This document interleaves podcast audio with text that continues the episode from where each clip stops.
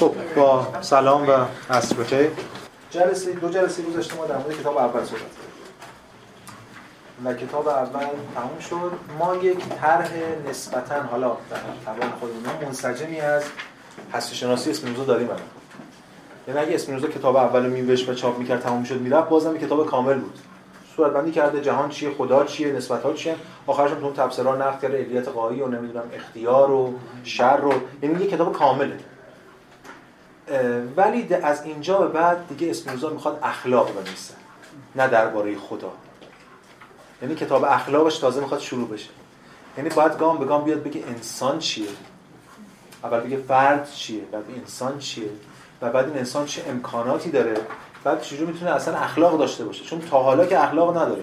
چون کتاب اول جبر مطلقه و جبر مطلق آزادی نداره و آزادی هم دیگه هیچ انسانی که چه فرقی می‌کنه؟ انگار بگیم آیا این ماژیک می‌تونه اخلاق داشته باشه؟ نمی‌تونه داشته باشه. حالا انسان اینجوری باش برخورد شده. انسان اصلا هنوز انسان نیست هنوز شیء در این کتاب های بعدی در این کتاب دو سه و چهار سعی می‌کنه که تبیین کنه انسان رو و در کتاب پنج پاسخ بده به این سوال که انسان چگونه می‌تواند آزاد باشه. عنوان شما همین. به همین دلیل این جلسه که ما الان خدمتتون هستیم و بخش جلسه بعد که کتاب دو سه و چهار داریم می‌خونیم بحثا خیلی پراکنده است خیلی جاها ایده ها هرچند اسپینوزا اثبات می‌کنه ولی کامل جا نمیفته نسبه رها میشه. و همه اینا قراره در کتاب پنجم به صورت بندی برسه. من این امید رو دارم چون خودم تو ذهنم حداقل کتاب پنجم صورت بندی رسیده. سعی کنم همون الان تعریف کنم. یا بحث رو هوا نیست. اسپینوزا جمع می‌کنه سه چیزایی.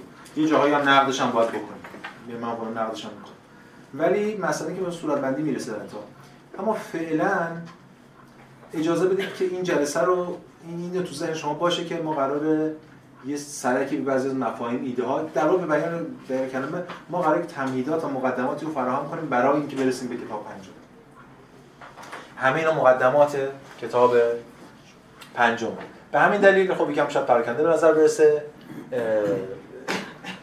جاهایی هست بحث‌های خیلی عمیقی میطلبه.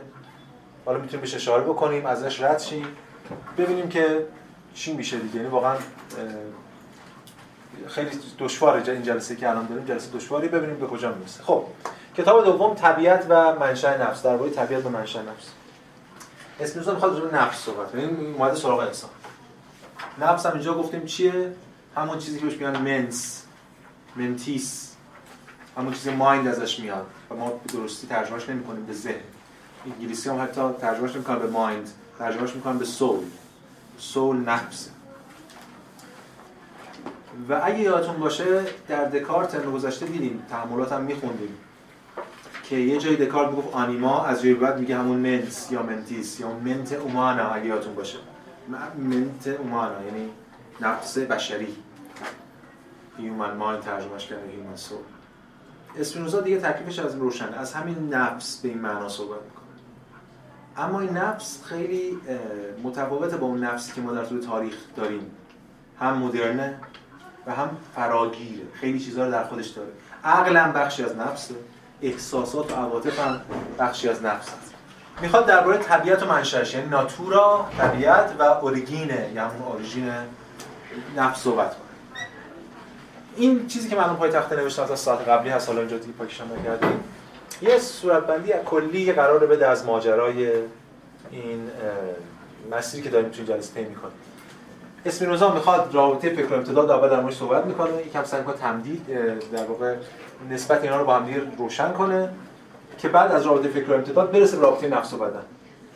و بعد از به بهانه در و پیونده با این رابطه بین فیزیک و روانشناسی. آخرش هم در مورد انواع شناخت یه صحبتی می‌کنه بعد میریم سراغ کتاب بعدی. خب اجازه قبل از هر چیز خود متن رو شروع کنیم. این مقدماتش رو بخونیم. قضایای یک تا نه هم بخونیم. همش. الان می‌بینیم دیگه. می‌بینیم دیگه. الان می‌بینیم. هر چی از هر چی از امتداد بیرون میفته میفته این سو بله. حالا می‌بینیم مثلا خب.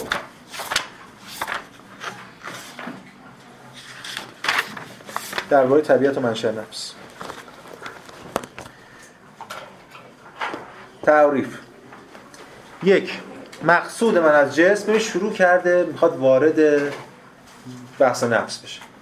و قبل از اون باید فکر و امتداد جسم و تصور اینا رو دونه تعریف کنه و تو صورت بندی خودش قرار یک مقصود من از جسم حالتی است که ذات خدا را از این حیث که او شیعی دارای بعد اعتبار شده به بچه معین و محدودی ظاهر می‌سازه جسم چیه؟ جسم اون چیزیه که ذات خدا رو داره متجلی می‌کنه. ظاهر می‌کنه. از حیث بود یا همون امتداد. برای دکارت جسم چی بوده؟ برای دکارت فکر امتداد دو تا جوهر بود. یک جسم هر حالا مثلا کتاب. برای دکارت یک جوهر ممتد. و اگه بخوام یکم مدرن ترم بگیم یه چیزی به اسم امتداد وجود داره. حالا بگیم مکان. هر چی که هست. که این یه بخشی از اون اشغال کرده شده امر مکانمند اما برای اسپینوزا اینجور نیست. خدا وجود هر چی صفاتی داره یه صفتش امتداده. این جسم در واقع تجلی خداوند از صفت امتدادش. جسم حالتی است که ذات خدا را ظاهر می سازد از چه حیث؟ از این حیث که بعد داره یعنی امتداد. این از جسم. از اون طرف تصور چی؟ ببین ما در مورد تصور و یعنی فکر و امتداد رو جاش می‌تونیم بزنیم تصور و جسم. تصور گفتیم ما با چه کلمه این سر کار داریم؟ با ایده. همون آیدیا یا ایده آ. که گفتیم به درستی او جهانگیری هم اینجوری در قرن 17 ما اینو ایده رو تصور ترجمه می‌کنیم. حالا میگه مقصود مقصود من از تصور صورت ذهنی است که ذهن از آنجا که یک شی متفکر است مصور آن است. مصور آن است. این تصور کنندش. مقصود من از ایده یا اون تصور پس چه صورتی ذهنی؟ میشه در مورد این صورت ذهنی مناقشه کرد چون ترم دقیقش منتیس کنسپتومه. یعنی ما ترجمه کنیم بکنیم مثلا می‌تونیم مفهوم نفسانی. منتیس کنسپتوم. ولی صورت ذهنی میگه به خاطر که بهتر به ذهن ما می‌رسه. منظور من از ایده صورت ذهنیه که ذهن از اینجا باز منس به کار می‌بره باید بگیم نفس. از آنجا که یک شی متفکر است مصور آن است. لب کلام. این در رو من می‌بینم. ایده در چیه؟ صورت ذهنی یا همون حالا ما بخوام بگیم مفهوم رفسانی که از این در نزد من که مصور اونم حاصل میشه. به همین دلیل ما میگیم ایده رو در قرن تصور بزنیم. تصور در همین امروز هم من شما میگیم تصور در همینو میگیم دیگه. مقصود من از تصور تام تصوری است که چون به نفسه و بدون در نظر گرفتن موضوع تصور اعتبار شود همه خواص یا علامات داخلی که تصور درست را دارا باشد. خب تصور تام تصوری که کل ما تصور ناقص داریم و تصور تام. تصور ناقص مثلا فرض کنید که فرق مثلا فرض کنید چه می‌دونم این یک یک چه می‌دونم نجار وقتی که این در رو تصور می‌کنه چه تصوری داره ازش؟ وقتی که من تصور دارم چه تصوری ازش دارم؟ اون تصورش تامتر از منه چون در مورد این جنسش چیه در از کجا اومده فلان چجوری کار می‌کنه ولی من تصورم خامتر یک کودک تصورش خامتر وقتی که از تام و ناقص صحبت می‌کنیم حالا امروز در مورد صحبت می‌کنیم. برای اسپینوزا این طیفه. یک طیفیه. هر تصوری طیفی و هر چیز دیگه که حالا در مورد چیز دیگه هم ما میگیم. منظورش چیه؟ پنج دیمومت. دیمومت استمرار نامحدود وجود است. ببینید در مورد جسم صحبت کرده. در مورد امتداد صحبت کرده. از حیث بعد صحبت کرده. الان دیدیم. همون چیزی که ما در طول تاریخ فلسفه بهش میگیم همون مفهوم مکان. یه رابطه همیشه در طول تاریخ فلسفه مکان داره با زمان space و time دیگه چی اون رابطه؟ که تو اسپینوزا همون رابطه باقی میمونه دست نمی‌خوره. شلینگ و هگل بعد این اتفاق تغییر می‌کنه فرایند. در فیزیکدان مثلا کلاسیک در همون قرن 17 مکان در واقع جهانه. جهان همین مکانه دیگه طول عرض افتاد زمان چیه؟ زمان هیچی نیست. زمان در یک معنای حالا خیلی مثبت بخوام بگیم راوی مکان به تعبیر که من خیلی موقع نوکر مکان یعنی مکان هست زمان اون رو روایت می‌کنه. تقدم تأخر اتفاقی که رو زمان بین اتفاقاتی که توی رویدادهایی که در مکان داره رخ میده تقدم تأخر اونها رو ما در یه ساحت دیگه به اسم زمان توضیح میدیم. همینطور زمان چیزی نیست که وجود داشته باشه از نظر کلاسیک. مکان وجود داره. امر مکان من وجود داره. ولی زمان در واقع اینجوری. اینجوریست. حالا اسپینوزا اینو داره همینو میگه به معنای دیگه. میگه که دیمومت یعنی زمان. یادتون دیمومت duratio بود دیگه duration در مقابل چی بود؟ aeternitas. سرمدیت eternity. دیمومت یعنی زمان. در مقابل فرازمانی بی زمانی هر چی هست. دیمومت استمرار نامحدود وجود است. این مکان رو برداریم بذاریم جاش وجود. استمرار نامحدود وجود میشه دیمومت همون این می‌خوام میگم گفتمان فرق نکرده ترمینولوژی عوض شده همون بحث زمان مکان بوده فقط یه تفاوت داره با بعضیا. اونم اینه که این استمرار چیه؟ نامحدوده. برای بعضیا محدوده. یعنی جهان آغاز و پایان داره. برای اسپینوزا نشون آغاز و پایان نداره اصلا. استمرار نامحدوده وجوده. این از بحث دیمومت مقصود من از شیش مقصود من از واقعیت و کمال یک چیز است. اینم باز یه یه کدی داره به ما میده اسپینوزا واقعیت و کمال یک چیزه. خیلی عجیبه.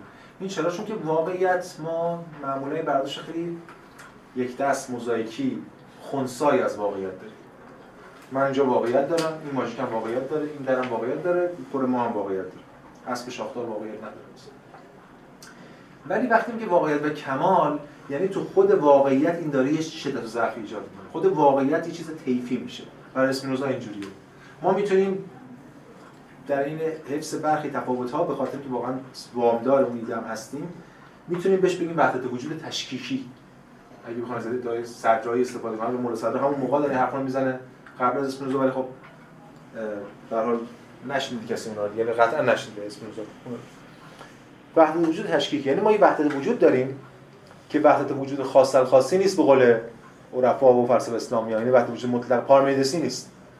بلکه وحدت وجود توش یه شدت و ضعفیه. این خیلی مهمه. یعنی شدت و ضعف در ذات خود در یه جای اینجا وجود داره.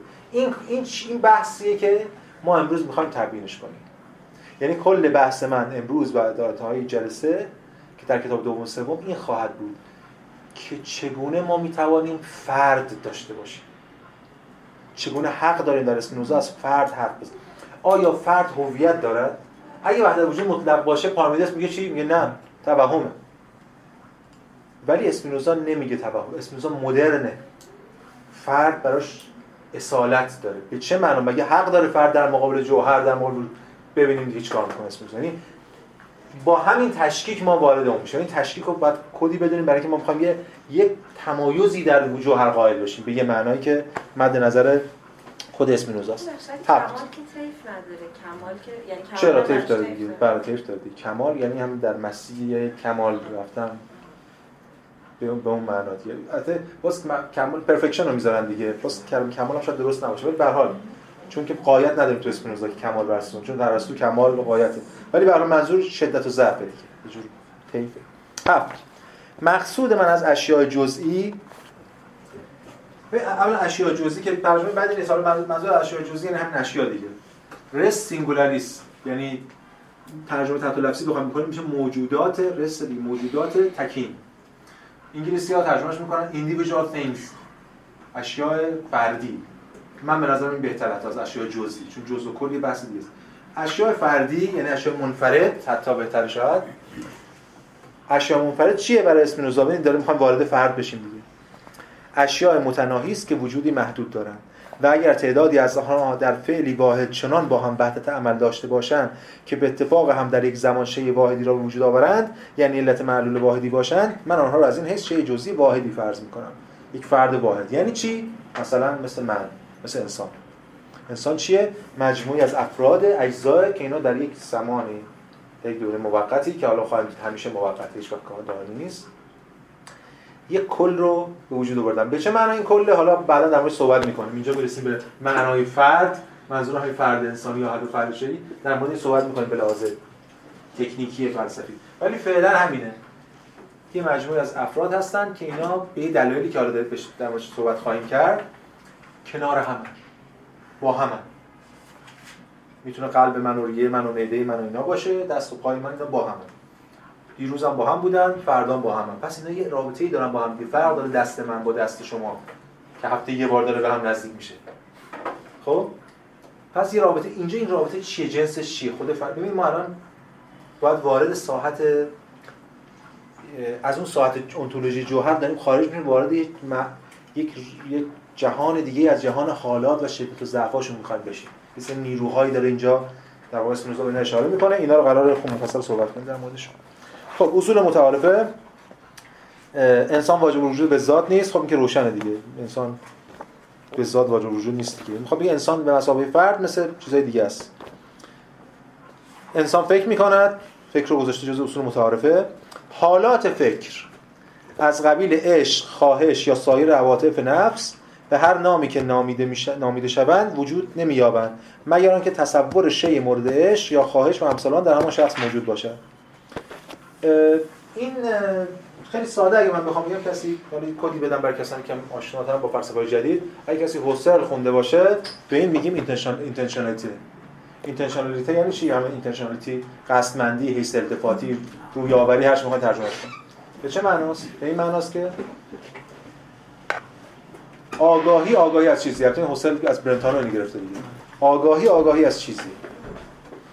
این هم همینو میگه. میگه اگر عشق و نفرت و حالات فکر و عواطف و هر هست وجود نمیاد مگر اینکه تصور شی مورد عشق ابژه‌ای که این داره در ذهن من باشه. تصورش من داشته باشم. اگه من میترسم از یه چیزی میترسم. اگه من درد می‌کشم از یه چیزی درد می‌کشم. اگه من هر چی هست.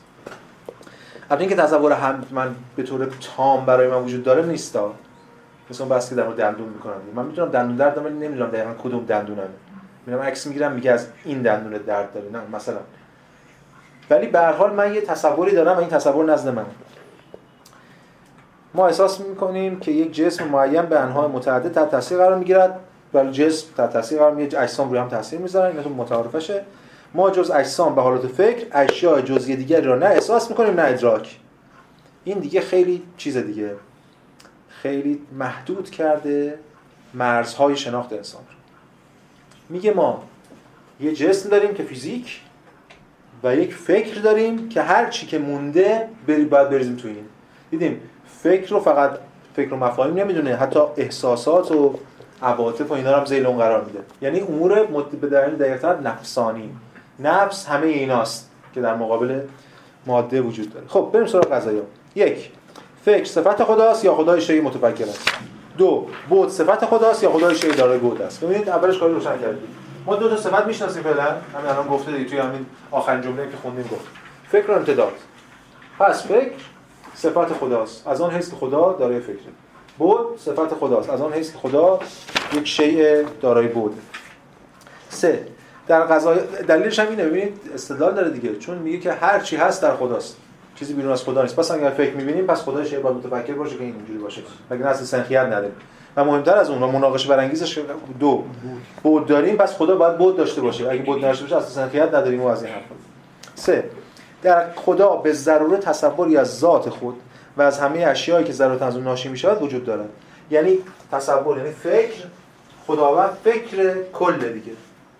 بله روشن وقتی ما یادمون باشه که خدا کله خدا همین وجوده خدا هر چی که هسته هر چیزی که وجود داره خب از فکرش فکر الهی دیگه در خدا وجود داره. به اون معنی که با اغماز ما می‌تونیم بگیم در خدا وجود دارد. اگه مکانی نبینیم در وجود داشتن. که خب می‌بینیم معمولا دیگه. بعد تفسیرش هم میاد میگه خدا رو قدرت خدا رو با شاهان مقایسه کردن و نکنن این کارو اینا. نقل می‌کنه. قضیه چا تصور خدا که اشیاء نامتناهی به وجوه نامتناهی از آن ناشی می‌شوند البته واحد است. اینجا قبلا هم گفته خدا واحد است. حالا داره میگه تصور خدا واحد است. چرا؟ چون تصور بسیط مثل جسم یعنی جسمانیت یعنی بود داشتن بسیطه هفته پیش یادتون کلی بحث کرد در موردی که آقا ما میگیم خدا بوده صفت بود داره به این معنی که خدا تجزیه میشه. مثلا نامتناهی قابل تجزیه شدن نیست. یادتون هست که بحث کردیم مفصل. اینم داره همین در مورد فکر میگه.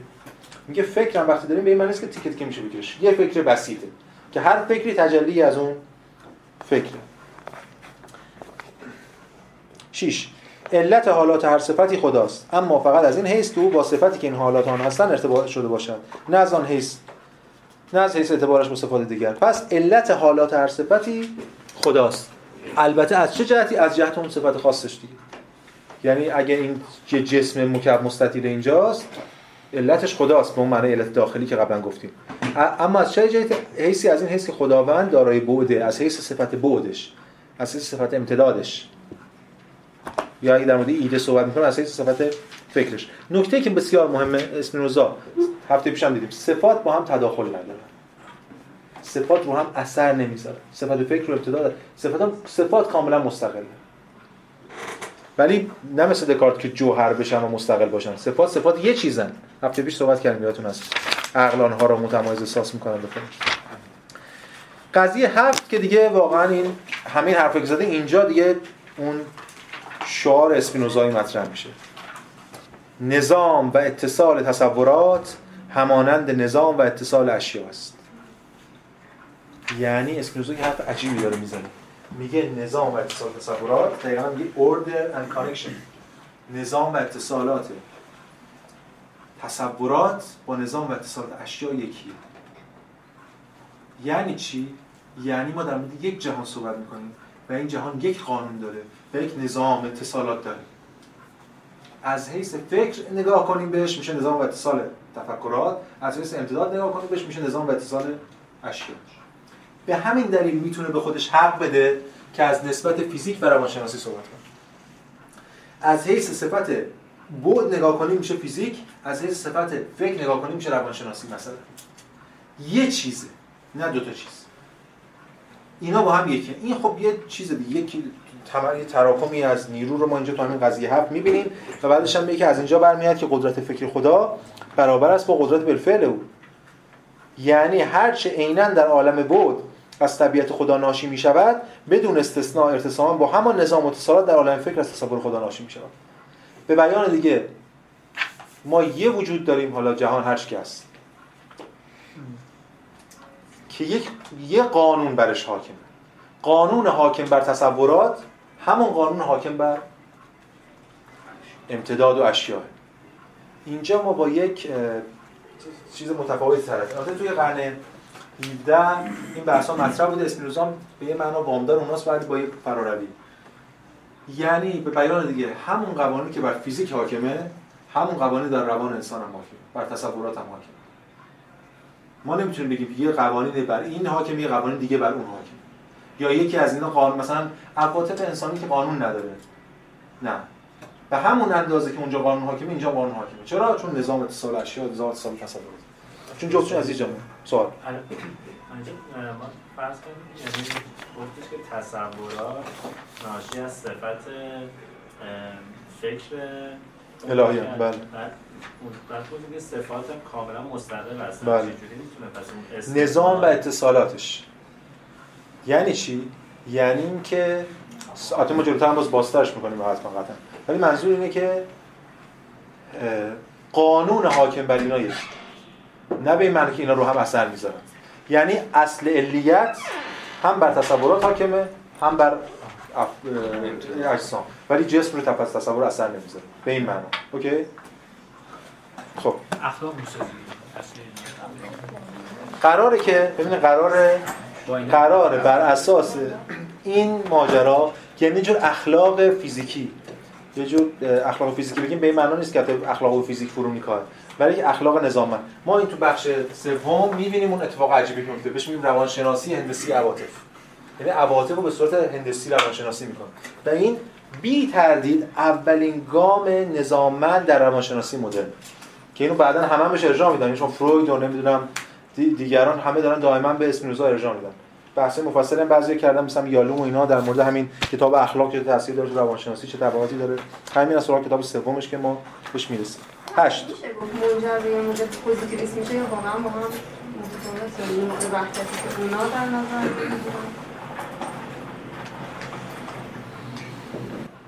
می‌تونه منجر به جور پوزیتیویست بشه می‌تونه هم نشه بله. دوتاش امکانهای اسپینوزایی.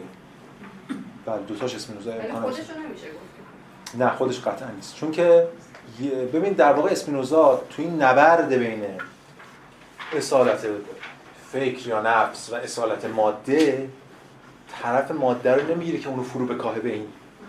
طرف مثل بارکلی هم نیست که ما دو تا دیگه می‌خونیم که کل ماده رو بخواد فرو بکاهه به ذهن مثل بارکلی. مثل اسپرسیپیو بگید همه اینا رو داره هر دوی اینها رو دو بال از یک چیز می‌دونه. دو تا تجلی از یه حقیقت می‌دونه. یه همچین چیز. سوال. این تیکه رو متوجه این تصورات بر روی اشیا تاثیر می‌ذاره. کجا گفته؟ نمی‌ذاره نه اصلا کجا گفته فکر خدا برابر با قدرت صفحه چنده کجاست؟ همون برهانه.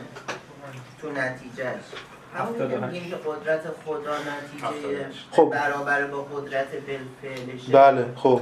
یعنی اینکه مثلا خدا تاثیر نمی‌ذاره. برابره.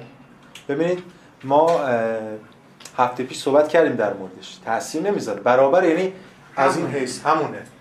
همونه توی یه جای دیگه داره. خب ما تو خودمون اینطوری پی می- میابیم یعنی اون چیزی که تصور می‌کنیم توی عالم مادی و اشیاء هم تاثیر می‌ذاره.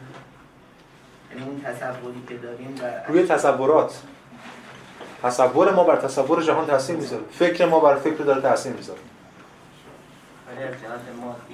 نمی‌ذاره دیگه. ماده ما بر ماده تاثیر می‌ذاره.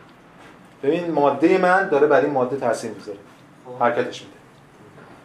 ولی فکر من نمی‌تونه این ماده رو حرکت بده فکر خدا چی؟ ولی فکر من فکر خدا که همین همین ما فکر خداییم دیگه به این معنا. یعنی اینجوری ماجرا دیگه. یعنی همین ذیل اون قرار می‌گیره. ولی مسئله اینه که حالا باید بریم جلوتر روشن‌تر میشه. ببین ما الان داریم اول جلسه هم این هشدار رو دادم که ما قراره اسمی اسپینوزا یکی دو تا حرف یعنی مثلا یه حرف یا دو تا حرف جدید نمی‌زنه که ما بیایم صورت بندی کنیم. خیلی حرفای جدید داره می‌زنه که در کنار همین جهان صورت بندی کنه. واسه همین یکم طول می‌کشه. امروز هم در مورد صحبت می‌کنیم. بفهم اگه من امتدادم آسیب ببینه یا خراب بشه مثلا چه می‌دونم مغزم آسیب ببینه ظاهرا احساساتم هم خراب میشه. یا اصلا بمیرم یا چه می‌دونم مغز من رو خب. سوراخ کنن ظاهرا احساساتم هم بله. خراب میشه. چجوری می‌تونیم تو این ترمینولوژی اینو جا بدیم؟ ظاهرا ما هم تاثیر خب. بذار اینو بگم بهتون. ببینید در جواب سوال شما هست بریم. بله،. یکم بس که قرار کم دیرتر بکنیم آرام کنیم این هفته پیش یادتونه ما در مورد چیزام صحبت کردیم؟ مثالی هم زدیم در سوزن. به بدن می‌خوره اینجوری باید تبیینش کرد. سوزن که به بدن می‌خوره یعنی سوزن داره وارد بدن میشه یا هر چیزی دو نوع تجلی داره. از حیث صفت امتداد دست من رو سوراخ می‌کنه خون میاد از حیث جسمان از حیث صفت فکر باعث درد میشه. اینا رو هم تاثیر ندارن ولی همزمانه. هر دو همزمان. هر دو تجلی اتفاقه. که اون اتفاق دو تا وجه داشته. شما همین الان میگید من یه امتدادم آسیب می‌بینه نباید بگید باید بگید وقتی من آسیب می‌بینم یه وجهش امتداد من داره آسیب می‌بینه یه وجهش هم به فکر من. اینا همزمانه با هم دیگه. خب قضیه هشت. تصورات اشیاء جزئی حالات معدوم باید در تصور نامتناهی خدا به همان ترتیب موجود باشن که ذوات بالفعل اشیاء جزئی حالات در صفات خدا مندرجن پس تصورات اشیاء جزئی حالات معدوم یعنی تصور ایده. ایده اشیاء حالا اشیاء اشیاء جزئی. در خدا به همون ترتیب موجوده که ذوات بالفعل اشیاء جزئی یعنی بعدشون بچه بعدیشون. اینا در هم. نو علت تصور شیء جزئی که بالفعل موجود است خداست. اما نه از این حیث که او نامتناهی است بلکه از این حیث که اعتبار شده است که او به واسطه تصور شیء جزئی دیگری که آن هم بالفعل موجود است متعین شده است. که او هم خدا علت این تصور نیز هست از این حیث که به وسیله تصور عمومی تصور سومی متعین شده است و الی آخر. ببینید این خدا. این هم یه شی اصلا یک انسان. یا اصلا موجود شی هر. خب. خدا علت این شی گفتیم علت داخلی هست که هیچ کاری بهش نداریم. اما از این جهت که اینجا میگه علت منظور علت خارجیه علت ارتباطی. ولی از چه جهت علت این شیه نه از این حیث که او نامتناهی است بلکه از این حیث که اعتبار شده است که او به به واسطه تصور شی جزئی دیگری که آن هم بالفعل موجود است متعین شده. یه شی جزئی دیگه است حالا هر است. یک موجود. که اون همون علت تام ما میگیم علت تامه. که اون باعث شده این به وجود بیاد. و خود اونم باز دوباره توسط سومی. و الی آخر تا بی‌نهایت یعنی به بیان دیگه رابطه علی در این جهان مستقل از خداست. خدا اینجا دخالت نمی‌کنه که یه چیزی تغییر بده. هر چیزی که داره در جهان اتفاق میفته نتیجه ضرورت الهیه. بله بی تردید نتیجه قوانین جهانه. نتیجه قوانین وجوده که به ضرورت هر جلسه پیش دیدیم. از ذات الهی ناشی میشه. ولی اگر خدا به این معنا علت وجود اگه خدا را علت وجود این فرد بدونیم به این معنا علت وجود این فرده که علت وجود اینم هست علت وجود اینم و آخر. اولا روشنه. تسلسل براش محال نیست. گفتیم قبلا. چون زمان دینومت نامتناهیه آغاز و پایان نداره جهان. منطق نظام ایجاب می‌کنه. پس آغاز نداره پایان نداره. در این ساحت بین سلسله بینهایت ما هفته پیشم در موردش حرف زدیم. نقل قولی این فصل کتاب اولم خوندیم. این پس دخالت نمی‌کنه. این هست اینجا. یه رابطه‌ای داره بین خدا و جهان. از این جهت که دخالت می‌کنه می‌تونه و نمی‌کنه یا اینکه اصلا نمی‌تونه دخالت ما همیشه ببین همین الان من میگم خدا. اینجا نیست خدا. خدا اینه. کل این ماجراست وقتی شما میگه می‌تونه و نمی‌کنه اصلا این شی شخص شخص نیست. بهش نمیشه اطلاق کرد می‌تونه و نمی‌کنه یا هر چیزی یه ضرورت ذاتی داره که در واقع در درون خودش داره اعمالش می‌کنه. این بخشی از ماجراست حالا اینکه برای خدا چون به خاطر اینکه بالفعل مطلقه اصلا فیزیکی نگاه کنیم کاملا. فیزیکی کامل کنه کاملا نگاه کنیم انگار بگی آقا مثلا این ماژیک من ول می‌کنم میفته بعد بگی ماژیک می‌تونه اون میفته یا نمیفته اصلا توانستن برای نیست. قواعد طبیعت داره براش اعمال میشه خب؟ حالا خود طبیعت یعنی خود قاعده گرانش خود ضرورت جهان. آن چیزی که هست هست دیگه. به همین دلیل ما میگیم خدا به این دلیل مختاره. که چیزی از بیرون مجبورش نمی‌کنه. ولی در نهایت داره بر اساس قواعد ضرورت ضرورت ذاتیش عمل می‌کنه. ولاغه نمی‌تونه تصمیم بگیره. اصلا اینا چیزای انسان باره است دیگه. ما دیگه نسبت نمیدیم پس می‌تونه به این معنا که مختاره به اون معنی که نظام میگه مختاره. یعنی چیزی از بیرون مجبورش نمی‌کنه. خب چون بیرون بیرونی هم نداره. سوال دوستان خدا یه یه اثری رو وارد کنه. از اینجا به بعد به ترتیب بده. این چجوری؟ چرا با منطق بله میاد اصلا قبلش رو می‌فهمم. خدا وارد سلسله علی نمیشه. دیگه اصلا. خب من میگم چرا؟ علت این که نمیشه چیه؟ خب واقعا اصلا علیت از جنس اشیاء جزئیه. مثلا رابطه بین اشیاء جزئیه. علیت سنخیتی می‌خواد رابطه اینا اینا همه درون این داره اتفاق میفته چیزی غیر از این نیست. خدا رو عوض کنیم. طبیعت من هی دارم میگم وجود اینا. ولی به هر حال اونم هست. می‌دونی چرا؟ اسم به همون که گفتیم اسپینوزا. مفهوم خدا رو اسپینوزا وا نمینه دیگه. می‌خواد حفظ کنه چون امکاناتی داره واقعا. و حتی اسپینوزا معتقده که این خدایی که من دارم میگم همون خدایی که شما هر دنبالش بودین اشتباه فهمیدید این اصل ماجرا. و داره تو هم کتاب صراحتا میگه به دینداران.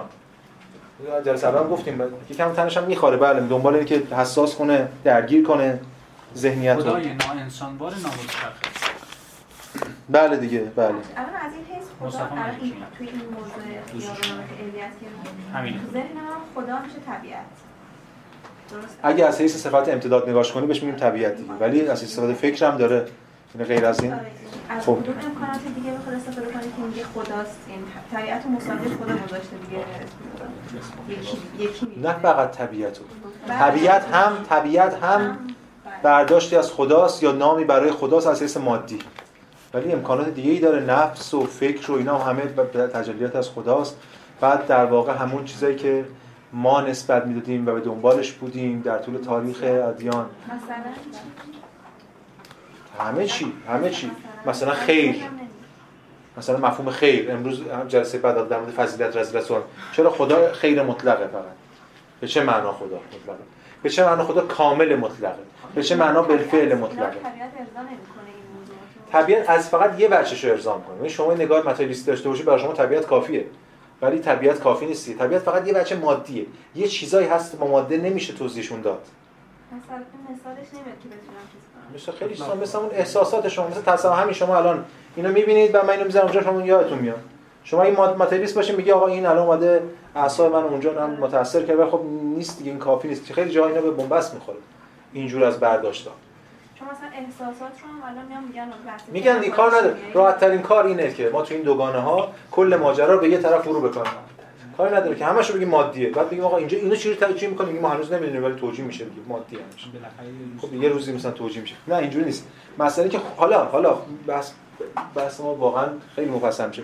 ولی یه بحث مفصلی داره مثلا بعضی فیلسوفا مثل میچه مثل هگل. در مورد که خب خود اون ماده چیه؟ اون ماده خودش این مبانی متافیزیکی داره. خود اون ماده اصلا مگه وجود داره؟ خود اون ماده که ما از هیولا گرفتیم یا هر چیز دیگه. خب اینا میگن نیچه بحث می‌کنه در مورد که انتزاعی ترین مفهوم ماده است اتفاقا. این بحث مفصله دیگه در موردش.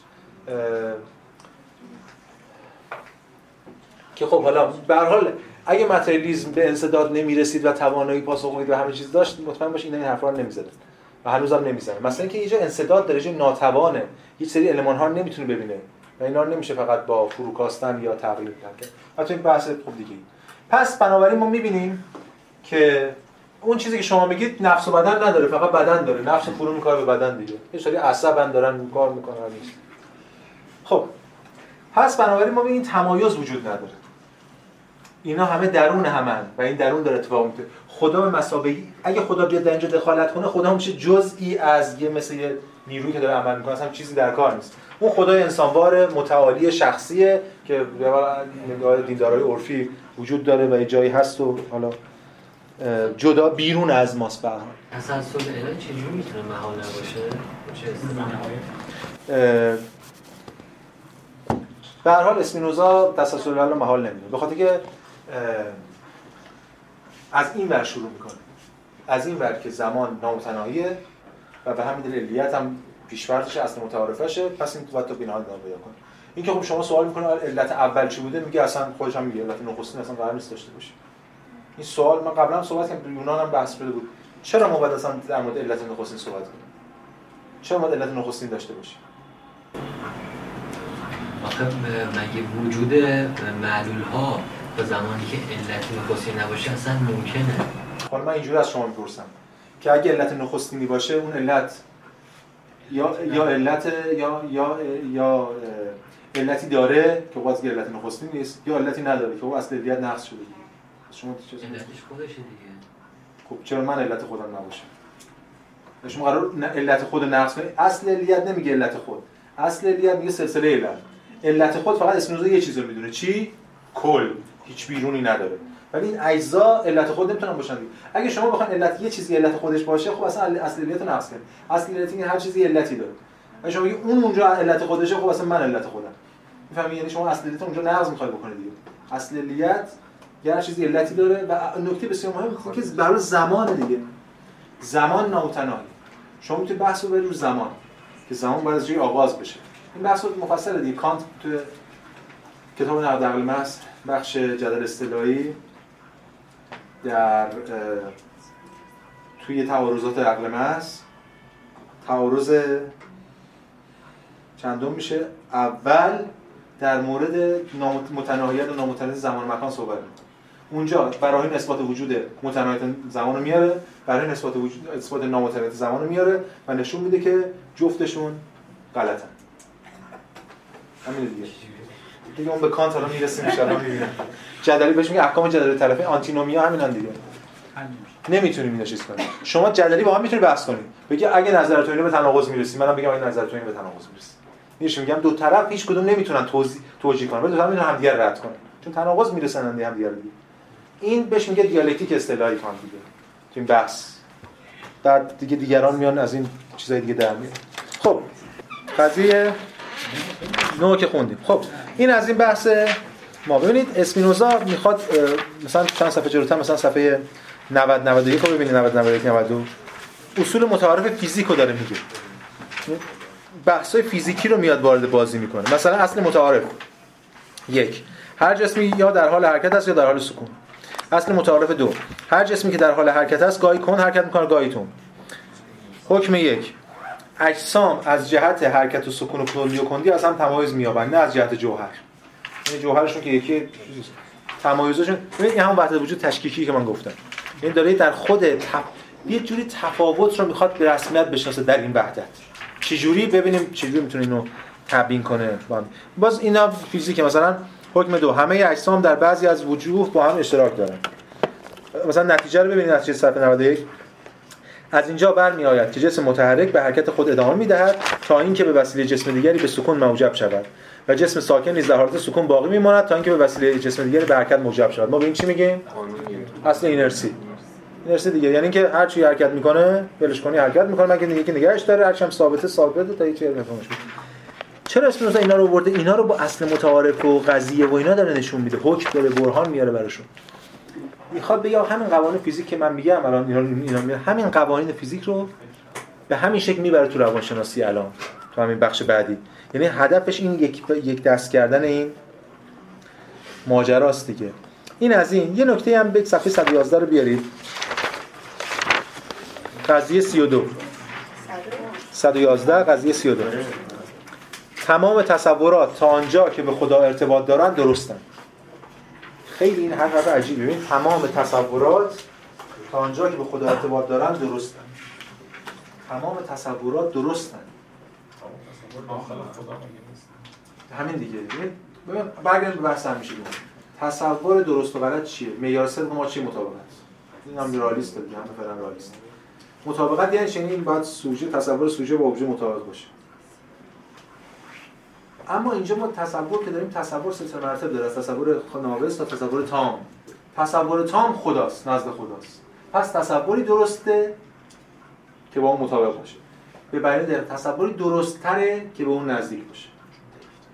بازم مطابقته. این اگه کسی بارکلی خونده باشه یادش میاد بارکلی هم ذهن همه جا حاضر خدا معیار ابجکتیویته است دیگه. اینجا هم همینه یعنی همون حرف مطابقت همون رئالیسمه فقط یه نمیره رو ابژه جزئی چون خود ابژه جزئی که اصلا هیچ نیست حالته.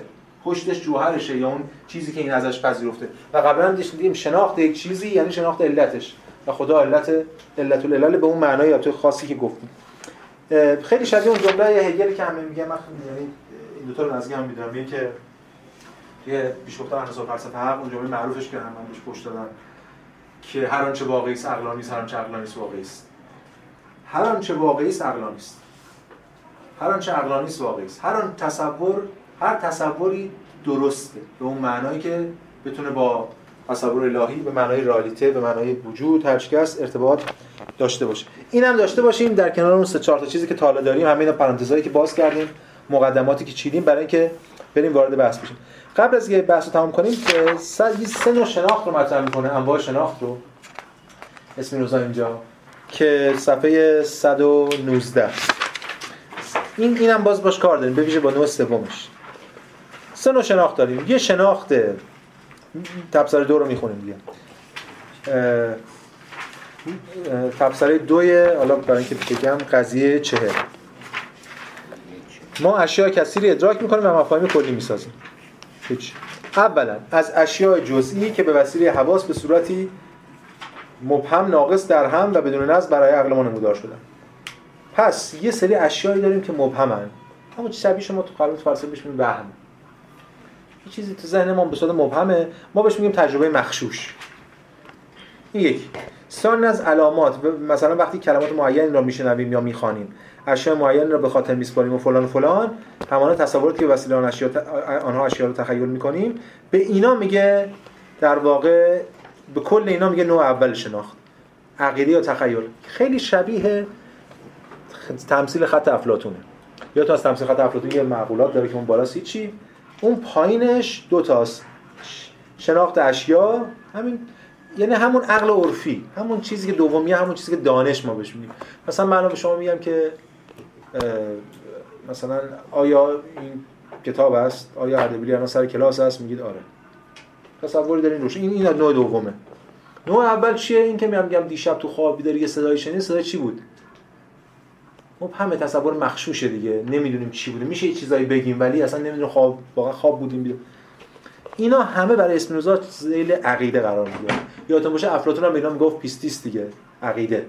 اینا همه همون عقیده عرفی روز یا شب یا الان فلان. اینا علم نیست. اینا کلشون میشه تجربه نوع اول شناخت. علم از کجا شروع میشه؟ از تجربه نوع دوم. که اینجا میگه ثالثا از مفاهیم مشترک و تصورات تامی که از خواص اشیا داریم. من این نوع شناخت شناخت استدلالی یا نوع دوم شناخت می‌نامم این میشه علم. شناخت استدلالی برهانی مفهومی. مفاهیم رو داریم بر اساس یه چیزی رو می‌شناسیم. این تا اینجا میشه علم و بخش زیادی از فلسفه. اما اسپینوزا اون کاری که می‌کنه و بعدا تو کتاب پنجم باش سر کار داریم میگه جز این دو نوع شناخت نوع سومی هم وجود داره اون علم شهودیه.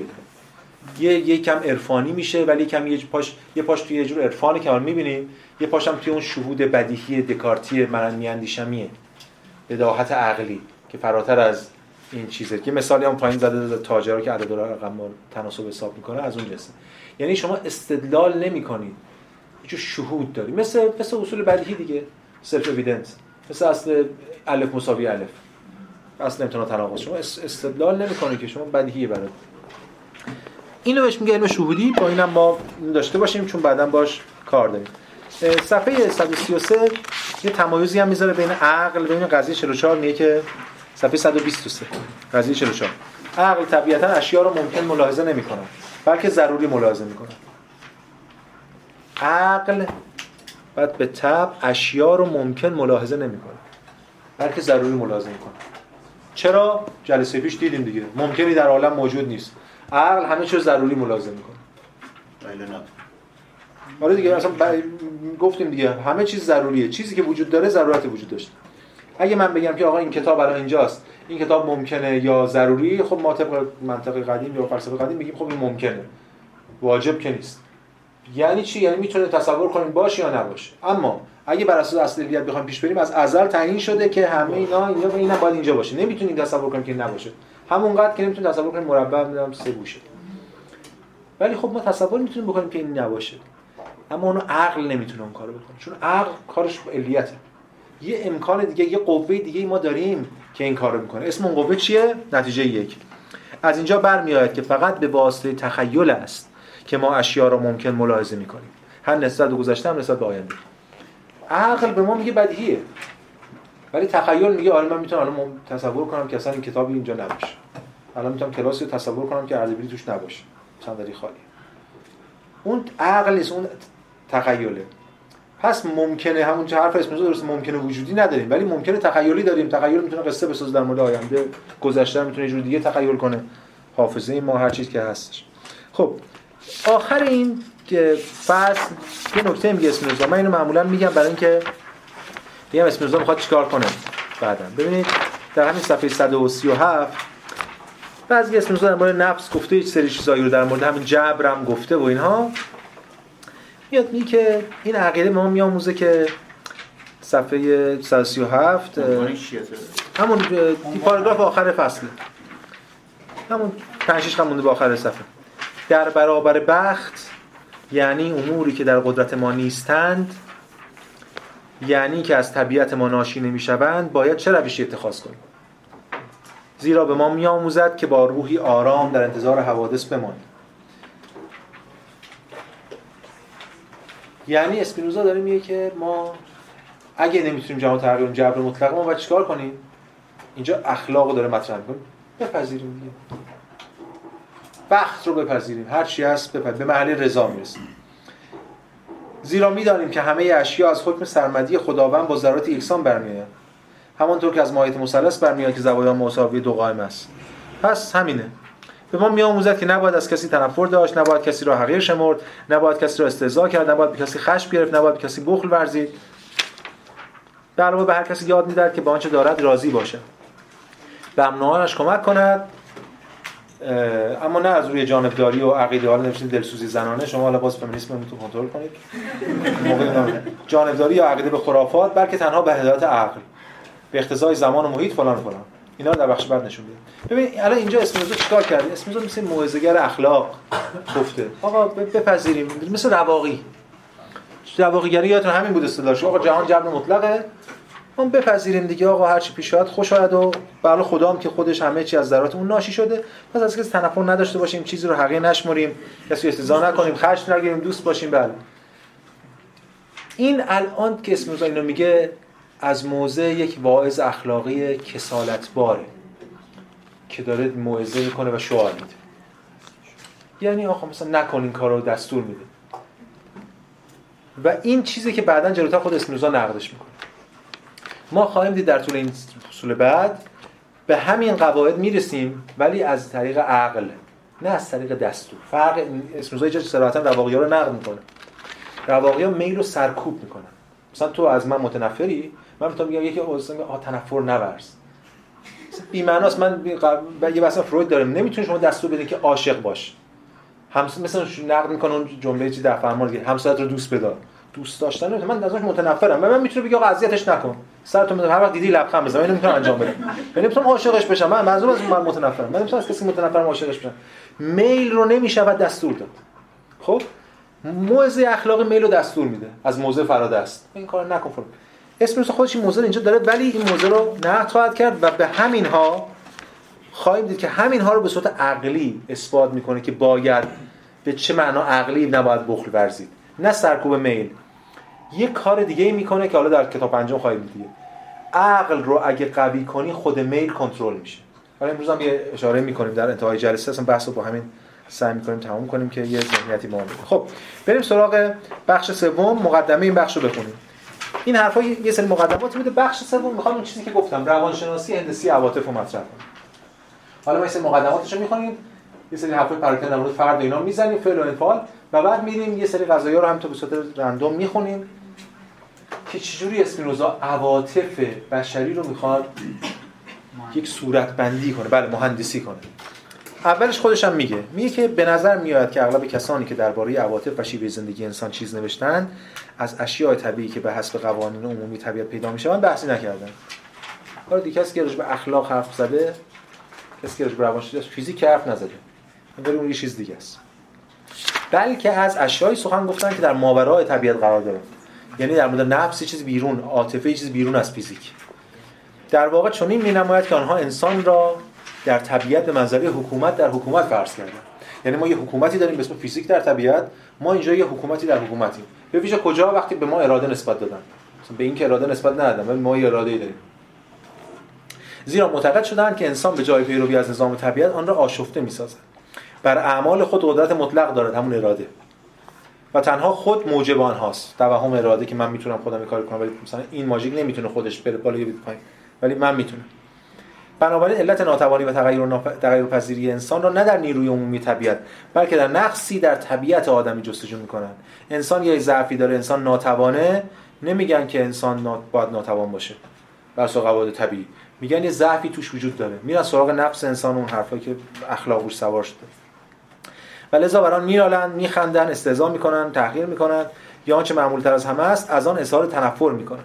بعد کسی هم که بشه به فصیح ترین و ماهران ترین وجه نه وجه ضعف نفس انسان را به نمایت موجودی الهی می‌شناسن همون خطیب اخلاقی که میگه آقا شما همین نفستون ضعیفه باید نفستون قوی بشه از این البته اشخاص بسیار برجسته هم بودن که من مدیون اون هستم که این کارو نکردم و یه ایده هایی به من دادن. یکی از اونا دکارت. دکارت نامدار میگه. با اینکه عقیده داشت که نفس نسبت به اعمال خود اختیار مطلق داره با اینکه اختیارگرا بود من منتقدشم. ولی کوشیده است تا عواطف انسان را به وسیله علت‌های نخستینشان تبیین کنه و اینجوری به حال بدون شک اینها بسیار عجیب هستن. اما من می‌خوام یه کاری بکنم. به نظر اینها بسیار عجیب می نماید که من می‌خواهم در خصوص رضایل و معایب انسان با روش هندسی سخن بگویم. و اموری را که آنها مخالف عقل، عبس، باطل و نفرت انگیز میشمارند با دلایل استواری مبرهن سازند. اینجاست میگیم پدر روانشناسی مدرن. یعنی عواطف و مثلا یه فیلسوف یه استاد مثلا فیزیکدان. شما میگه در مورد عواطف مثلا زنانه یا عواطف انسانی باش صحبت کنیم میگه اینا غیر عقلانی است معلوم خودشون چی می‌خوان فلان. از وقتی که ما به این نتیجه رسیدیم یعنی انسان فکر کرد که اینجا عقلانیتی برش حاکمه. نه فقط بر قانونی که برای برش حاکم بلکه خود میل ورزیدن خود خواست. اون وقت ما وارد ساعت روانشناسی شدیم مشخصا. یعنی اونجا قانون داره کار می‌کنه. و حالا اگه یادم باشه که اسم گفته نظام اتصالات اشیا نظام اتصالات تصورات یکی یعنی همون قانون فیزیک در همین جا حاکمه. یا همین قانون به هر حال یه قانون مشترک باید بر جفتش حاکم باشه.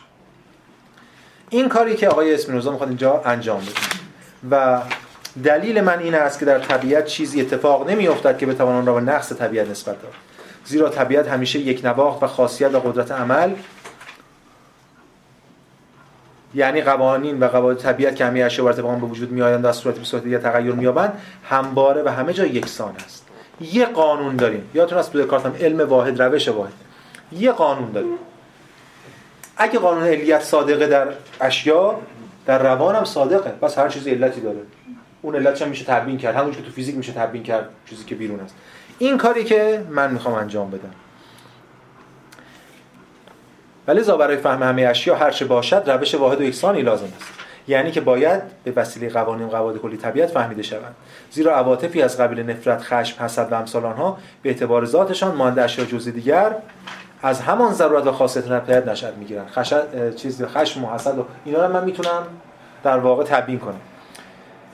پس همین دیگه تا آخرش هم همینو میگه که به همون ترتیبی که می‌گویم من این حرفا رو به همون ترتیبی می‌گویم که در بخش گذشته در خدا و نفس سخن گفتم. و اعمال و امیال انسان رو دقیقا همانطور ملاحظه می‌کنم که خطوط و سطوح و اجسام رو ملاحظه کردم پس می‌خواد روانشناسی هندسی اینجا ارائه بده. چجوری این کار انجام میده؟ خب یه کار بسیار دشواریه. ما گام به گام باید با خودش پیش بریم. از تعاریف شروع می‌کنیم. تعریف یک. من آن علتی را علت تام مینامم که بتوانم معلولش را به وسیله به طور واضح و متمایز که بتوان معلولش رو وسیله آن به طور واضح متمایز شناخت. علت آنجا نوشتیم علت تام و علت ناقص. علت تام قبلا چی می‌گفتیم علت تام علت ناقص؟ و علت تام علتی بود که به تمامی معلولش ازش ناشی بشه. می‌گفتیم که علت تامه یا علت تام یعنی همین دیگه. یعنی کل اون علتی که وقتی باشه ذرات معلول ازش ناشی میشه می‌گفتیم علت تام. علت ناقص یعنی یکی از اینا. مثلا من به دنیا آمدم به وجود اومدم یکی از علتش پدر من بوده. ولی پدر من تنها بوده چی؟ پدر مادر من باید باشه آب و هوا تغذیه هزار تا اتفاق باید بیفته. به کل اینا میگیم علت تام. پس علت میگیم معلول ازش ناشی میشه یعنی همین مجموع علت تام. خب روشن علت ناقص علت تام. اما یه چیز چه جور دیگه داره اینو میگه؟ میگه علت تام علتیه که بتونه بشه معلولش رو به وسیله اون به طور واضح شناخت. یعنی از تصور داره اون توضیح علتی غیر تامه یا ناقصه که نشه معلولش رو وسیله آن شناخت. اینم هیچ عجیب نیست دیگه. ما چون کتاب اول خوندیم الان می‌دونیم. رابطه علی هم در امتداد حاکمه هم در تصور حاکمه. به همین دلیل هم این رابطه علت معلولی هم از حیث علت فاعلیه هم از حیث معرفتیه ما علت باید باشه تا معلول منتج بشه. اگه بخوایم معلول رو بشناسیم باید علت رو بشناسیم. پس هر دو تا اینا توی ساعت ساعته. و این همون دو تا فرمول دو تا یه قانون در دو ساعته که داره اینجا تحقق پیدا کرد دو من می‌گویم ما وقتی فعالیم ببینید فعال و منفعل داره میگه که علت تام چیزی باشیم که آن در ما یا در خارج از ما روی می‌دهد. یعنی وقتی که از طبیعت ما در داخل یا در خارج ما در خارج از ما چیزی ناشی شود که فقط واسه طبیعت ما بتوان آن را به صورت واضح متمایز فهمید ببینید این تو همین جمله انگار یه تناقض وجود داره. ولی اگه ما بفهمیم که اسپینوزا از دو وجه داره همزمان صحبت می‌کنه این تناقض رفت میشه. ال... ما وقتی فعالیم که علت تام باشیم یعنی یه اتفاقی که میفته ما به تمامی معلول از ما ناشی بشه ولی خب هیچ وقتش معلولی به تمامی از هیچ کدوم از ما ناشی نمیشه دیگه. همیشه عناصر دیگه. به این معنا گفتم ما شدت و ضعف داریم. ما می‌تونیم تامتر باشیم یعنی فعالتر باشیم یا منفعلتر. علت تام اصلی مطلق فعال مطلق خداست. همون جهان وجود هرچ کس ولی باقی چیزها همه در نسبت بین علت ها قرار دارن. این که این ماژیک الان میفته این که ماژیک داره پرتاب میشه دلیلی که ماژیک پرتاب میشه یه سری علتی داره. که خود ماژیک و وزنش و اینا. یکم من که دارم پرتابش می‌کنم گرانش رو از این چیزا. ولی خود این ماژیک در این فرنده پرتاب منفعلتر از منی که دارم پرتابش می‌کنم.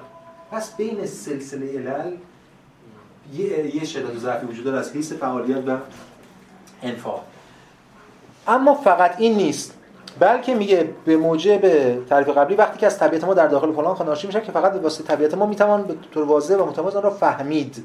یعنی همون رو داره از حیث شناختم میگه دوباره. علت تام علتیه که من وقتی فعالم که عملی که داره انجام میشه در جهان بیشتر بشه به من منتسب باشه. مثل وقتی که یک انقلاب اتفاق میفته یه حرکت مردمی جمعی. همه آدما هستن. بدون اون تک تک آدما اون رهبر نمی‌تونه کاری بکنه. ولی اون انقلاب به رهبر منتسب میشه. اون فعالیه که اینا زین اینه دیگه. فقط مسئله شناخته. خب. ببینیم بیام قضیه هم بخونیم بعد برمیگردیم. ببین تو قضیه یکم همین داره نفس ما در بعضی امور فعال بعضی منفعل. یعنی از این حیث که تصورات تام دارد ذرات فعال است و از این حیث که تصور ناقص دارد ذرات منفعل است. اینا خب چیز ساده. اما نکته که بسیار مهمه. اسپینوزا داره یک مجرایی رو یک سوراخی رو یک امکانی رو برای برون رفت از جبر ایجاد می‌کنه. یعنی مایی که همه منفعل بودیم تا حالا مطلقا حالا بین ماهای فعال و منفعلی میشه. نسبت. بله نسبت.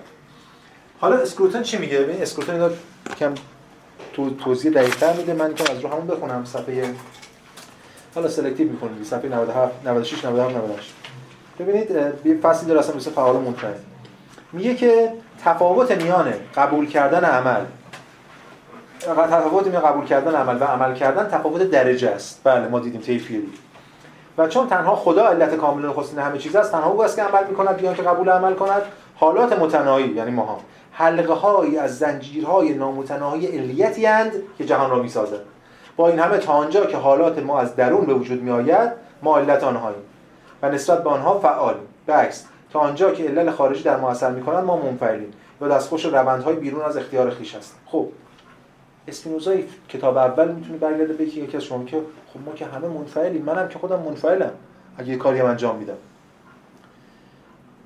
یا از حیث در واقع فکر از حیث امتداد ما همه بر اساس علیت طبیعت انجام میشیم. همه چیزی هم که از من دارم عمل می‌کنم از خارج اومده به من رسیده. چرا من باید منفعل باشم؟ و ف... چه چه فرقی می‌کنه من فعال و منفعل بودم این اون بچه دومشه که آگاهی است دقیقا به سبب برخورداری از تصورات تام است که ما از حالت انفعالی به حالت فعال پیش می‌رویم. اون تصوره که ما رو فعال می‌کنه. اونی هم که من گفتم رهبر فعاله نه به خاطر اینکه فعاله به خاطر که تصور رهبری که انقلاب ما بهش نسبت میدیم نه به خاطر خودش داره. نه بچه بچه بچه تصوریش. یعنی اگه ما همون کورسویی که منتظرش بودیم الان ببینیم که بخش پنجم دیگه کاملا باز میشه کورسو اینه که تفاوت در فعل و انفعال نه تفاوت در جسم بلکه تفاوت در فکره. داناییه که آزادیه. اگه آزادی برای اسپینوزا ممکن باشه برای افراد که ماها باشیم حالا باید ببینیم چگونه. بس مفصله. پر از تناقض و پر از پیچیدگیه. ولی حداقل کورسوش اینه که من اگر آگاه باشم به ضرورتم فعالانه عمل می‌کنم. اگر آگاه نباشم به ضرورتم غیر فعالانه عمل می‌کنم. آیا عمل من فرقی می‌کنه؟ اصلا چون طبق سلسله علل ولی من می‌تونم به واسطه اون یه چیزی رو تغییر بدم. اگر ممکن باشد که من تصوری کاملا تام از روندی داشته باشم آنگاه نسبت به آن کاملا فعال خواهم بود. مثال اینجا می‌زنه خود اسم مثال می‌زنه. حالا ما مثال اینا رو کم کمک بکنیم مثال خودمون می‌زنه. ببینید فرض کنید شما در آستانه دم بالا پشتمون رفتیم با دوستتون. و حالا من خودم میگم مثلا بالا پشتمون رفتم با دوستم و بعد این منو هول میده.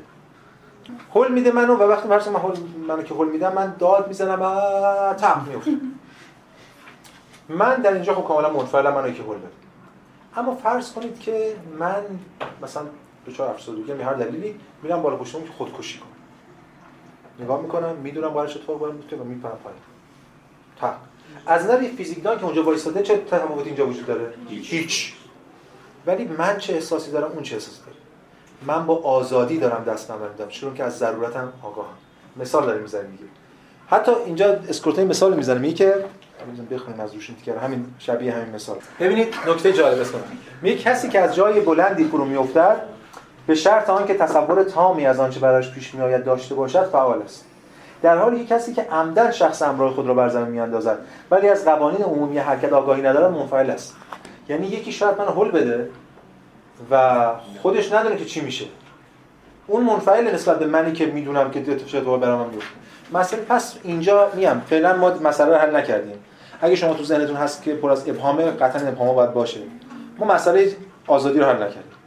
ولی یه امکانی رو یه تفاوتی رو ایجاد کردیم در دل این جبر یعنی دانایی یه سطحی از تفاوت در فعل و انفعال به ما میده. و اینجاست که ما بعدا خواهیم دید اینجوری به آگاهی می‌رسیم. ولی هنوز خیلی چیزا رو نگفتیم. و بعد گام به گام بریم اینا رو بگیم و دونه دونه اینا رو باز کنیم. خب برگردیم آقا. بله اینا همه رو قرار وصل بشه. شماره 5 فصل 5 خب ببینیم برمیگردیم بحث همون تعاریف. سه. مقصود من از عواطف احوال بدن و همچنین تصورات آن احوال است که قدرت فعالیت بدن به واسطه آن افزایش کاهش می‌یابد تقویت می‌شود یا از آن جلوگیری می‌شود. ببین اینجا از عواطف حرف زده. همون ما داریم در مورد عواطف صحبت می‌کنیم. افکتوس افکشنز تعریف سه. تعریف سه. ما می‌خوایم ببینیم عواطف چی الان عواطف رو تعریف کرده. گفته احوال بدن. و همچنین تصورات آن احوال. یعنی تو همین عواطف هم ماده و فکر رو با هم داره. جدا نکرده. خیلی حواس جمعی که نفس و بدن همزمان. در کنار هم داره اتفاق هم. این دوتا کنار. این عواطفه. و بنابراین اگر علت تام یکی از این احوال باشیم در این صورت عاطفه را فعل مینامم وگرنه انفعال. یعنی اگه یه عاطفه ای که درسته حالا من مجبورم سلسله من مجبور کرده ولی من یه موقع از خشمگینم به خشمم کنترل می‌کنم یه موقع از گرسنمه بر گرسنگی می‌کنم تا آدمی که گرسنه‌ش سری میره چیزی می‌خوره.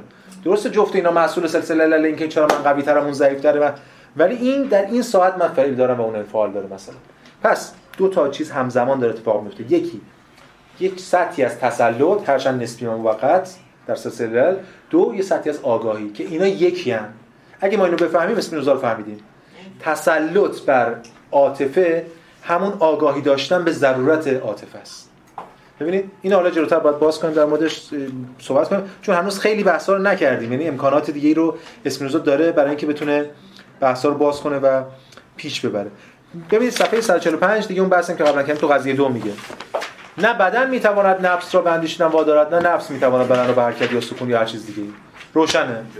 چون اینا شرط علیت سنخیته. جدان صفات مشترک باید داشته باشن دو, دو چیز. نفس و بدن ندارن. هر دو اینا همزمان یه اتفاقی براشون میفته ولی رو هم اثر نمی‌ذاره. این کیو الان در نقد می‌کنه در وهله اول دکارت و یا هر کسی که اینا رو به هم دی ربط میده. ببین یه س... یه سری بریم صفحه 292 برگردیم. توی کتاب پنجم. و یه سری بریم برمیگردیم توی بخش 291 همون کتاب پنجم بخش کتاب پنجم صفحه دومش. همون تو پیش گفتار میگه که ببینید همون اگه نسخه که من دارم صفحه 290 خط 7 و 8 میشه. دکارت میگه. میگه دکارت او پذیرفت که نفس یا ذهن مخصوصا با جزء معینی از مغز به نام قده صنوبری مربوط است. نفس به واسطه به وسیله آن تمام حرکاتی رو که در بدن اشیاء خارجی رخ می‌دهد درک می‌کند بعد با اعمال فلان می‌کند و شروع کرده بقیده او این قده به گونه‌ای در وسط مغز معلق است که با کمترین حرکت نفوس حیوانی به حرکت در میآید. به علاوه از تعداد به تعداد طرق مختلف برخورد نفوس حیوانی با قده مذکور نحوه معلق بودن آن در وسط مغز مختلف می‌شود. اینا مجبور بیچاره دیگه. میاد می‌فهمی مجبور بودن همین یعنی دو تا کرده این کارو نفس و بدن رو جدا کرده بعد مونده تو این ارتباطش. یه چیزی ساخته که یه پاش تو اینه یه پاش تو اونه. هر دوالیستی ببین هر رویکرد دوالیستی در تبیین این رابطه میمونه. در تاریخ فلسفه در تاریخ بشر. اینجا نفس و بدنه. هر چیز دیگه ببین رابطه انسان خدا. اینا رو جدا می‌کنه بعد میمونه اینا چجوریه بعد فرشته بسازه داستان بسازه. رابطه سوژه ابژه. کل تاریخ معرفت شناسی. جدا می‌کنه بعد این شناختش و معرفت و شکاک میاد از کجا معلوم این ابژه؟ ببینید هر دوالیزمی مسئله مرز مسئله ارتباط داره. و اینجا هم همینطوره. به همین این ارتباط باید یه میانجی داشته باشه. همونش که فرشته داریم مثلا توی اون ارتباط. یه پاش خدایی یه پاش انسانی. بر باید میانجی باشه. دیگه این هم همینطوره. یه قدس صنوبری که لطیفه یه پاش تو نفسه یه پاش تو چیزه. بعد شروع می‌کنه اسپینوزا اینجا با یه لحن تمسخرآمیزی البته توضیح میده چیزی که دکارت تو کتاب انفعالات نفس گفت چون اونجا توضیح میده دیگه. یادتون باشه ما ترم به انفعالات نفس هم یه اشاره کردیم. همون اول در واقع ترم بعد دیگه در ادامه میاد میگه که این است عقیده این مرد بسیار نامی. تا آن حد که می‌توانم از سخنانش دریابم.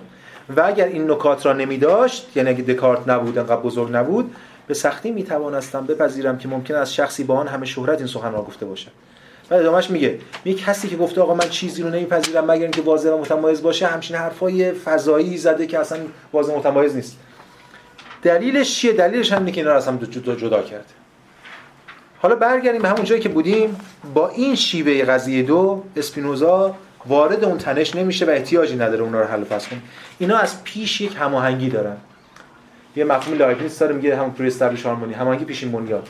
یعنی یه هماهنگی از پیش چون اینا یک ذات داره یک جوهر دارن. این جوهر دو تجلی داره. درسته دو تجلی با هم متفاوتن و رو هم اثر ندارن ولی دو تجلی یه جوهره از این جهت نظام و اتصالات اشیا نظام و اتصالات تصورات. خب این از بحث نقد قوی صنوبری بریم سراغ مفهوم فرد.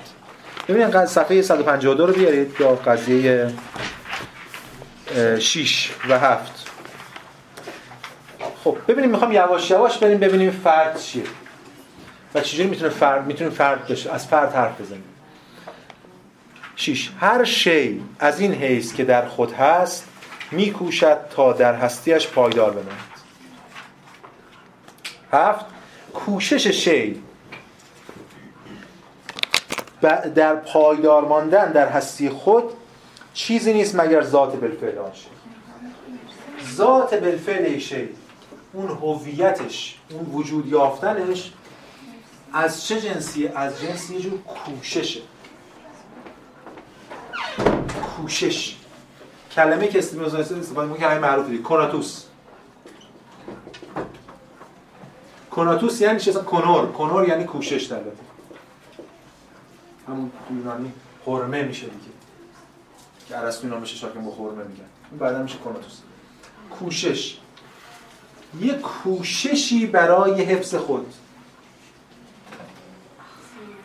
سیانت ذات بله میشه ترجمهش که سیانت ذات که خیلی ترجمه کنن سیانت نفس نکنیم بخاطر با اون نفس قاطی میشه ولی سیانت ذات بد نیست. منم می‌ذارم سیانت ذات ای قرار نباشه خود کناتوس بود ولی کناتوس یه کوششه. در واقع بیان دیگه دقت کنید. برای اسپینوزا فرد چیه؟ فرد یعنی من من جا اینجا شماست. من کیم؟ من چیم؟ من یک مجموعی از چیزا حالاتم اشیاء جزئی که یه کوششی دارن می‌کنن که کنار هم بمونن. بله پایدار بمونن کنار هم بمونن. این کوشش همواره اولا نامحدود خود اسم میگن همیشه اتفاق میفته ولی همواره هم هیچ وقت این فرد ازلی ابدی نیست هیچ فردی. همواره فرد مجموعه موقتی از اینه.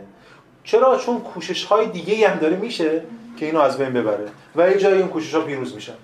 ببینید همین الان این ماژیکو ما میگیم ماژیک. این ماژیک می همین الان حرکتش دارم میدن از بین نمیره فرو نمیپاشه. چرا؟ چون کوششی هست که اینو حفظ کرده سیاه نفس.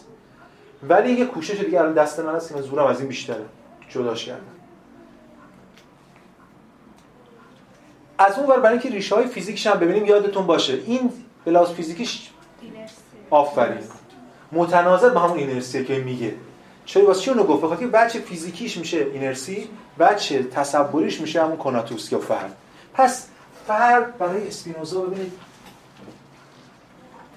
هویت داره. از یه وحدت وجودی داریم صحبت می‌کنیم که ساعت جلسه جلسه جلسه پیشین مطلقه و جوهر مطلقه و همه چیز جوهر. اما الان فرد هم درش داریم. به این معنا اسپینوزا مدرن. به این معنا می‌تونه تو کتاب رساله سیاسیش با دموکراسی بحث تمام کنه. چون به فرد هویت داده. ولی این فرد هویت مستقل لیبرال نداره. مثلا دلیل اصلی که این اسپینوزا جدید میرن سراغ اسپینوزا همینه دیگه. دموکراسی ولی دموکراسی لیبرال نیست. چون مبتنی بر یک کله. در کل معنادار میشه خود اون فرد. و این رابطه بین این فرد و کل وجود ولی این فرد از بین نمیره. به هگلی بخوام بگم به این میگیم identity in difference یعنی در این حفظ وحدت حفظ آیدنتیتی دیفرنس هم حفظ می‌کنه. هویت داره. حالا البته اسپینوزا به رابطه دیالکتیکی بین اینا نمی‌رسه قطعا مثل اونجور که هگل می‌رسه. ولی مثلا که اینا رو همزمان حفظ می‌کنه. این هنر اسپینوزاست. که همزمان هم کل رو هم وحدتگراست ولی هم فرد رو مساوی هویت موقتی که یک نیروی وجود داره. جنس فرد از جنس نیروه نه از جنس شیء یه خواسته توی اجزا در کنار هم بودن. حالا می‌تونیم اسم نیرو رو بذاریم ریشش رو ردیابی کنیم. خیلی‌ها کردن. به امپدوکلس برمیگرده در مورد عشق و نفرت صحبت می‌کنه. فیزیکدان در مورد جاذبه دافعه و هر چیز که هست.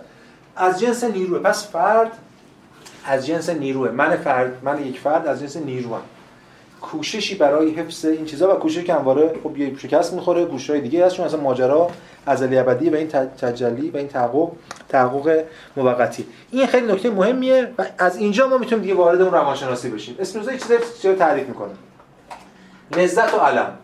لذت رو میگه هر چیزی دیگه این کناتوس میشه معیار همه چیز. حالا تو درس بعدم میاد معیار اصلا فضیلت و رذیلت هم میشه. یعنی حالا میشه از اخلاق فردی حرف زد. ولی فعلا حالا اون بر جلسه بعد لذت چیزیه که به نفع این کناتوس باشه علم چیزی که به ضرر این کناتوس باشه. چیزی که موجب فعالیت بیشتر بشه کناتوس لذت چیزی که موجب انفعال بیشتر بشه میشه علم. دیگه باز عشق و نفرت رو تعریف می‌کنه.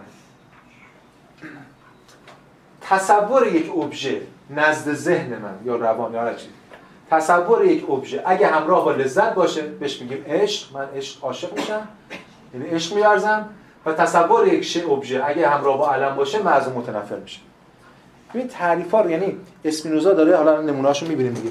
اسپینوزا داره کل ساختار روانشناسی رو می‌بره توی این تعاریف میشینه به شکل هندسی که یه واقعا بی‌نظیره. ببینید مثلا باز دوباره صفحه 163 مثلا نمونه‌اشو میگیم تو تبصره 2 قضیه 18 مثلا داره تعریف می‌کنه. امید. همین رو تعریف کنه دیگه. امید چیزی نیست مگر لذت ناپایداری که از صورت خیالی شیعی آینده حالا یا گذشته گذشته رو ول کنیم که وقوعش مشکوک می‌نماید به وجود میاد این تعریف امیده. این مثلا همین. دقیقا همینه دیگه. یعنی شما وقتی تصور می‌کنید یه چیز در آینده یه لذتی می‌برید یعنی احساس لذت به شما میده در آینده هم هست که وقوعش مشکوکه لذت ناپایده وقوعش مشکوکه. چون شاید بشه شاید نشه. اون امیدواریم. اما اگه وقوعش مشکوک نباشه چی میشه؟ پایین میگه. حال اگر شک از این نبات برطرف شه امید به صورت اطمینان نمایان میشه. این می‌دونیم. یا برعکس اگه به جای لذت تر علم داشته باشیم بهش میگیم ترس. من ترس همینه دیگه شما نمی‌دونید چی میشه ولی از یه تصور یه چیزی رو داری که امکان داره اون بلا سرت بیاد. وقوعش مشکوکه ولی این احساس علم داری از اون تصور. و این مثلا ترسه. اما اگه اون احساس وقوعش مشکوکه به یقین تبدیل بشه دیگه مشکوک نباشه ترس تبدیل به یأس میشه. مثلا میگم فردا صبح احتمال داره که مثلا یه آقایی بیاد مثلا همسایه‌ام بیاد منو گیر بزنه. مثلا احساس ترس دارم دیگه که دم در در باز می‌کنم. اما اگه مطمئن باشم میاد می‌زنه خب دیگه میاد می‌زنه دیگه باز میگه هست دیگه خب ببینید اسپینوزا این این هنر این بی سابقه است. این در تاریخ شناخت روان بشری بی سابقه است که این نفری داره میاد این صورتبندیه. حالا هندسی رو با همه نقدایی که بهش وارده داره ارائه میده از ماجرا. و حالا دیگهش میشه شروع کرد کل این من پیشنهاد می‌کنم حالا دیگه واسه هفته بعدم فرصت دارید شما این سی صفحه رو یعنی همین صفحه 163 تا صفحه 193 رو بخونید. خیلی جذابه یکی از جذاب ترین بخش‌ها این کتاب. حالا ما یه بخشش هم تو از رو می‌خونیم یه توضیح میدیم. از قضیه 19 میشه تا آخر یه تا قضیه 55 تا آخر فصل. این مهمه من جواب میدم سوالا این مهمه که حالا من الان از رو می‌خونیم بعضیش این مهمه که ما حالا کار نداریم بعضی نقدا وارد یا ولی درک کنیم که اسپینوزا داره چیکار می‌کنه. دونه دونه مفاهیم رو وارد می‌کنه تو همین صورت بندی میچینه و اینا رو داره یه جور کنار توپولوژی از روانشناسی عواطف ارائه میده. مثلا 19 کسی که تخیل می‌کند که معشوقش از بین رفته متعلم می‌شود. اما اگر تخیل کند که معشوقش پایدار است شاد می‌شود. خب بعد این معشوق می‌تونه الان اینجا ابژه معمولی باشه. ماشین هم مثلا نابود شده ناراحت میشم مثلا همینجوری اینجوری چیزی ولی یواش یواش این معشوق تبدیل به انسان هم میشه. کسی که تخیل کند که معشوقش ملتز یا متعلم است اون نیز ملتز یا متعلم می‌شود. آره کسی که. پس این در انسان هم یا حیوان یا هر چی صحبت می‌کنه که حسی داره بیشتر از اشیا داره میشه انگار. بعد یواش یواش میره اصلا یه روابط اجتماعی پیچیده رو شکل میده از اینجا. اگر تخیل کنیم که کسی موجب لذت معشوق ما می‌شود ما تحت تاثیر عشق او قرار می‌گیریم. یه کسی به اون چیزی که من دوست دارم لطف می‌کنه حالا چه ماشین منو میاد مثلا چه من برق میندازه چه هر کسی یا مثلا یا کسی که من دوستش دارم و بهش لطفی می‌کنه منم به اون لطف می‌کنم. قضیه 28 ما میکوشیم تا هر چه را تخیل کنیم که موجب لذت ما می‌شود. به وجود هر چه را تخیل کنیم موجب لذت ما می‌شود به وجود آوریم. و هر چه را که ضد است هر چه را ضد است و موجب علم ما می‌شود از خود دور کنیم. درسته هر چی که به اون لذت میده به وجودش بیاریم حفظش کنیم ولا غیر رو کنیم بعد 31 اگر تخیل کنیم که شیئی که دوست می‌داریم شیئی را که دوست می‌داریم خواهش می‌کنیم یعنی می‌طلبیم. یا از آن متنفریم شخص دیگر هم دوست دارد یا خواهش می‌کند یا از آن متنفر است به این جهت ما در دوستی و خواهش یا تنفر خود استوارتر خواهیم شد. یعنی اگه دو نفر همزمان دوست داشته باشن دو نفر همزمان نفرت داشته باشن. یه جور تصدیقه. این یکی هم داره رابطه وارد رابطه اجتماعی میشه. 32 اگر تخیل کنیم حالا اینو ببینیم. که کسی از شیئی لذت می‌برد که فقط یک نفر می‌تواند دارای آن باشد. این نکته است. برای اسپینوزا عشق راستین عشق یک به یک نیست. عشق راستین در نهایت عشق به خداست عشق همه به همه است. به این معنا عشق وقتی استفاده می‌کنه در وهله اول ما از یک کسی که مورد کسی که معشوق ماست عشق میورزه یا محبتی می‌کنه چیزی ما ناراحت نمیشیم. اما چرا ناراحت میشیم؟ چون اینجا تصور ما از منابع محدوده. محدود منابع که میشه اینه. اگر تخیل کنیم که کسی از شی لذت می‌بره فقط یک نفر می‌تواند دارای آن باشد در این صورت همه کوشش خواهیم کرد تا نگذاریم آن کس دارای آن شی شود. حتی اگه به خودمونم نرسیم. 33 اگر به شیئی که همانند ماست عشق بورزیم حتی‌الامکان میکوشیم کاری کنیم که او هم به ما عشق بورزد. یعنی جور recognition داره شکل می‌گیره روابط انسان 35 اگر کسی خیال کند که معشوقش به شخص دیگری با عشقی برابر یا شدیدتر از عشقی که به وی دارد عشق می‌ورزد در این صورت از معشوقش متنفر خواهد شد و به آن شخص حسد خواهد ورزید. واژه حسد رو وارد کرده. محلی تو تفسیرش ببینید. این نفرت از معشوق با حسد تو که با حسد توام است غیرت نامیده میشه بنابراین غیرت چیزی نیست مگر؟ این تعریف غیرت. تزلزل نفس که از احساس عشق و نفرت همزمان به اضافه تصور شخص دیگری که نسبت به وی می‌ورزیم ناشی می شود چرا عشق و نفرت همزمان؟ شما عاشق یکی هستیم هم نفرت داریم چون به یکی دیگه عشق ورزیدیم. بعد اگه پس نفرت داشته باشیم بعد عاشقش باشیم بعد ازش متنفر باشیم دیگه بی تفاوت نمی‌تونیم باشیم نسبت بهش. ببینید قضیه 38 اگر کسی از معشوق خود متنفر شود به طوری که عشقش به وی به کلی ظاهر شود در شرایط مساوی نفرت شدیدتر از نفرتی خواهد بود که اگر اصلا به وی عشق نمی داشت و شدت این نفرت متناسب خواهد بود با شدت عشق قبلی او به معشوق. دقیقاً داره چی میگه؟ همون مثال که ما تو فیزیک زدیم. یه چیزی ضربه بخوره به همون در همون زاویه برمیگرده. یعنی ما نتونیم بی تفاوت باشیم مثال معشوق.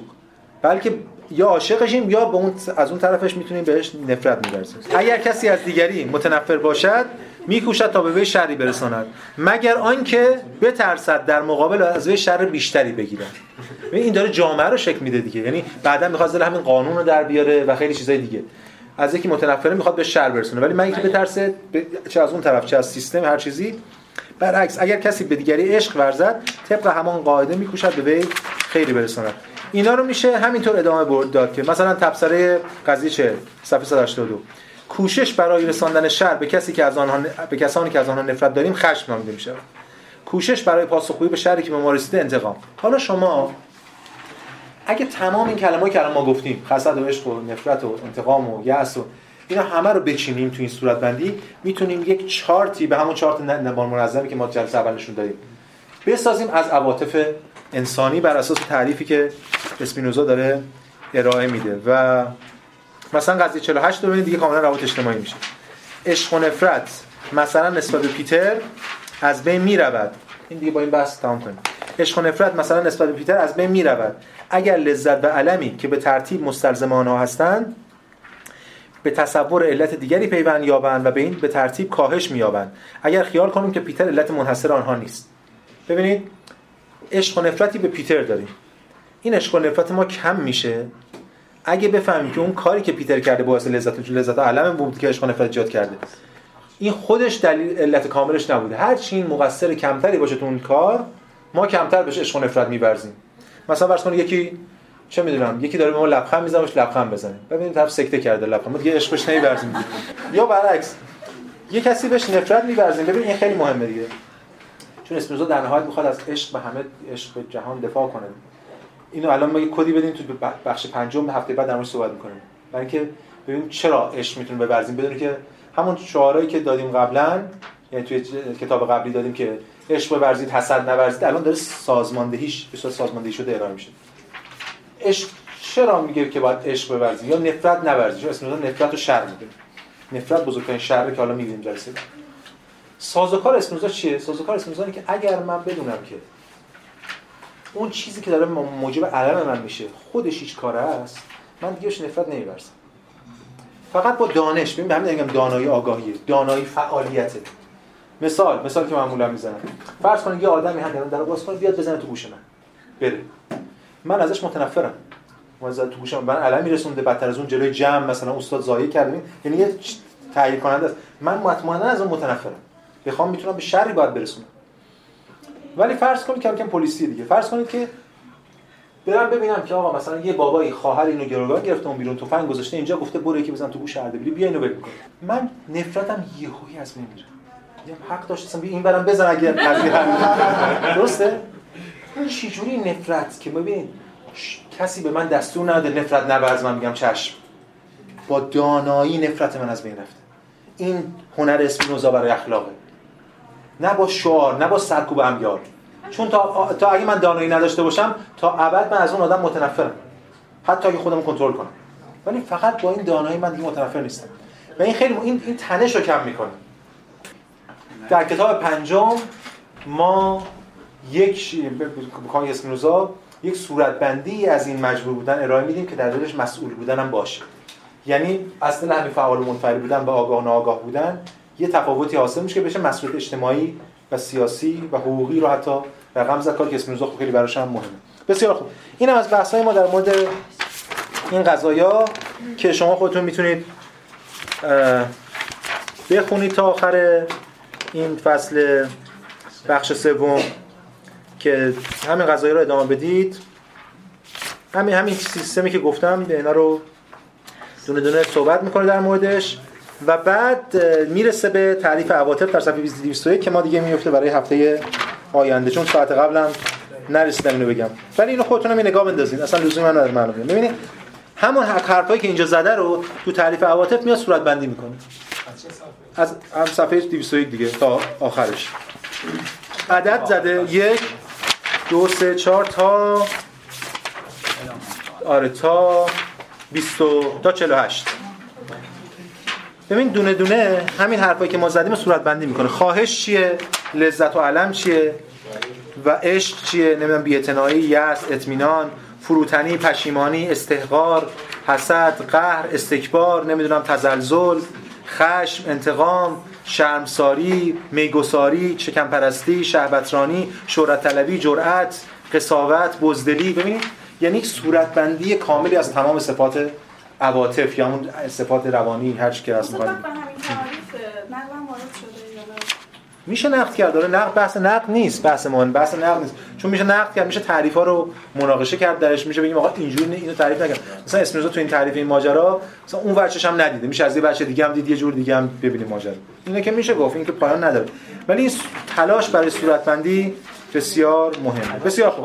یه باقیش میفته برای جلسه آینده که ما کتاب چهارم می‌خونیم که بندگی عواطف بعد برسیم کتاب پنجم چجوری تازه می‌تونیم به آزادی برسیم ببینیم مثلا می‌رسیم یا نمی‌رسیم.